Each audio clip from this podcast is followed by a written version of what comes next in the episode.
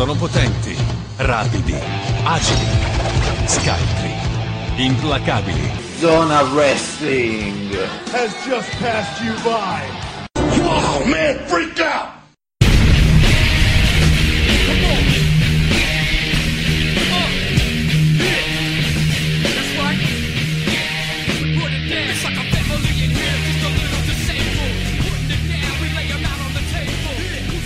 Ma sentite questa energia della musica dei Dudley Boyz.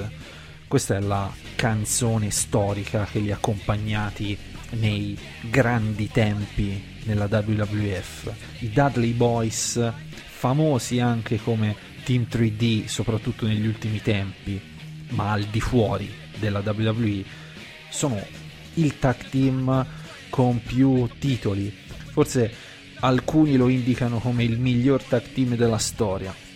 Fatto sta che Bubba Ray e Devon Dudley sono i secondi nomi annunciati eh, nella Hall of Fame duemiladiciotto della, della W W E. I Dudleys partono lontanissimi, si parla del millenovecentonovantasei, sono quelle facce che abbiamo visto per talmente tanto tempo che ormai eh, non riusciamo a ad associare al ritiro o a qualcosa che porti la parola fine. Hanno combattuto praticamente ovunque, possiamo contare diciotto titoli riconosciuti dalla W W E.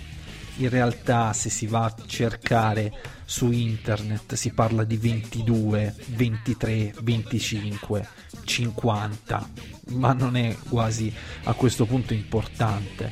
Eh, se si vanno a leggere tutte le sigle delle federazioni in cui hanno lottato, la puntata sarebbe completa solo per questo. In Giappone, negli Stati Uniti, nelle migliori federazioni del mondo sono stati campioni. Partono, dicevo, nel millenovecentonovantasei in una stable che si chiamava Dudley Family, in cui Devon e Bubba Ray erano alcuni membri. Si parla della E C W, si parla di un sogno di quella mente geniale che risponde al nome di Paul Heyman.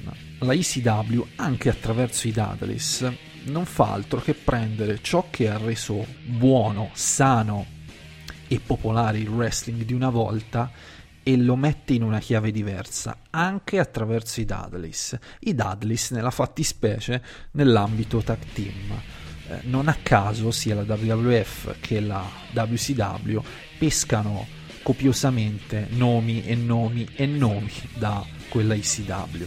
Match straordinari, storici, eh, si parla di nomi come Sandman, come Tommy Dreamer, eh, Boltz-Maoni, gli F B I, Perry Saturn, New Jack, nomi che per chi è appassionato di una certa storia e di un certo stile di lotta sicuramente non passano inosservati. Nel millenovecentonovantanove, come si diceva, Vince McMahon butta un occhio su questi due e li rende uno dei tag team che ha l'opportunità di rivoluzionare il wrestling per sempre. Se nel novantanove non facevano altro che riproporre un po' quello che era stato fatto prima nel duemila, ma soprattutto nel duemilauno a WrestleMania diciassette, con gli Hardy Boys e Edge and Christian hanno realizzato forse il match migliore della storia. Prima di arrivare a questo match però la costruzione è molto molto interessante e, e c'è una serie di avvicinamenti anche per arrivare alla stessa stipulazione. eh, da un certo, a un certo punto, da un certo punto di vista il, il tavolo, il tables match è stato sicuramente il, il loro match bandiera, eh, e per arrivare a questo match, se loro rappresentavano i tavoli, Edge and Christian le sedie e gli Hardy Boys, soprattutto Jeff Hardy, le scale, sono riusciti ad arrivare a creare un capolavoro ancora eh, oggi indicato come tra i migliori match della storia. Ma per arrivare a questo match siamo passati da King of the Ring duemila, SummerSlam e la stessa WrestleMania diciassette. Un'annata, dodici mesi straordinari per la storia dei tag. Successivamente vengono affiancati e hanno una, una solidità da questo punto di vista e vengono presentati non più come eh, dei ribelli che vengono da Philadelphia e dalla E C W, ma delle vere e proprie star della W W F.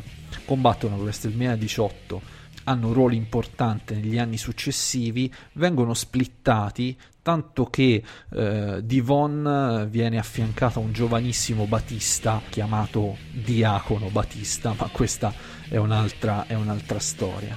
Eh, si, ri, si riformano e tornano a lottare nell'epoca in cui a Raw eh, Eric Bischoff era il general manager, passano a SmackDown, lottano addirittura contro Undertaker, tanto per dirvi quanto vengono eh, considerati in W W E.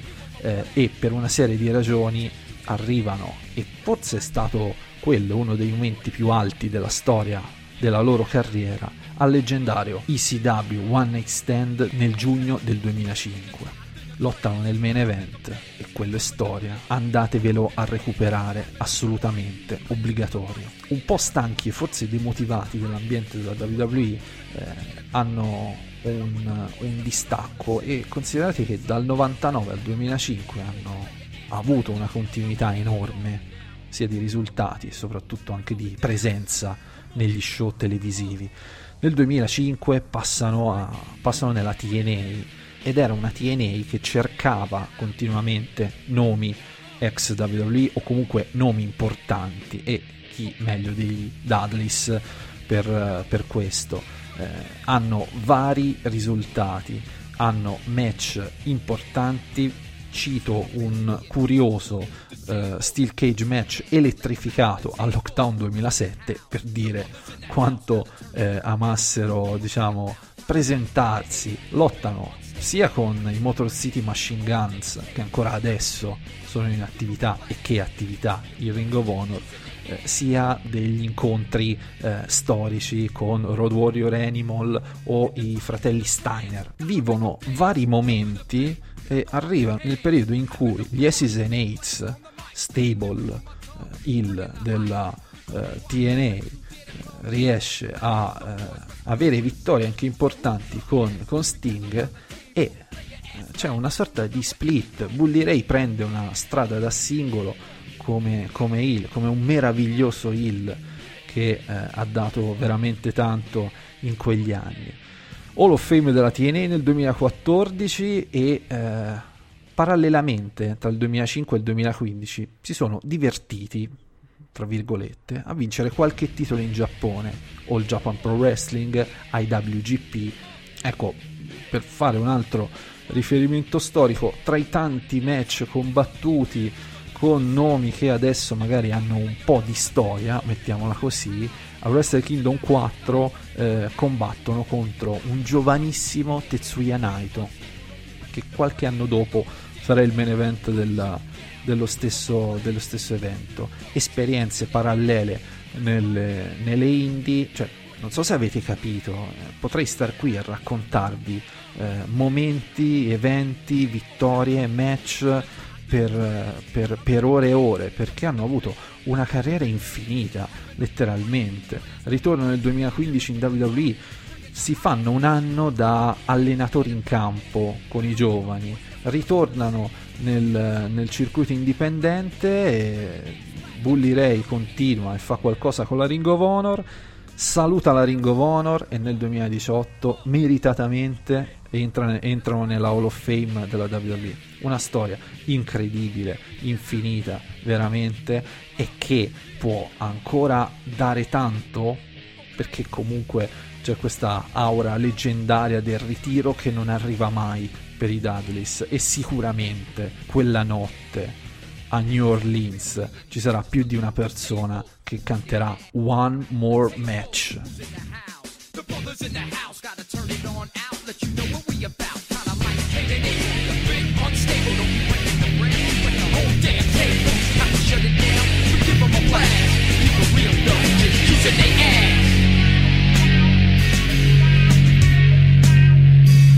Hypnotized in a trance, gotta make them dance, jump in the pit, now throw up your hands, having a party,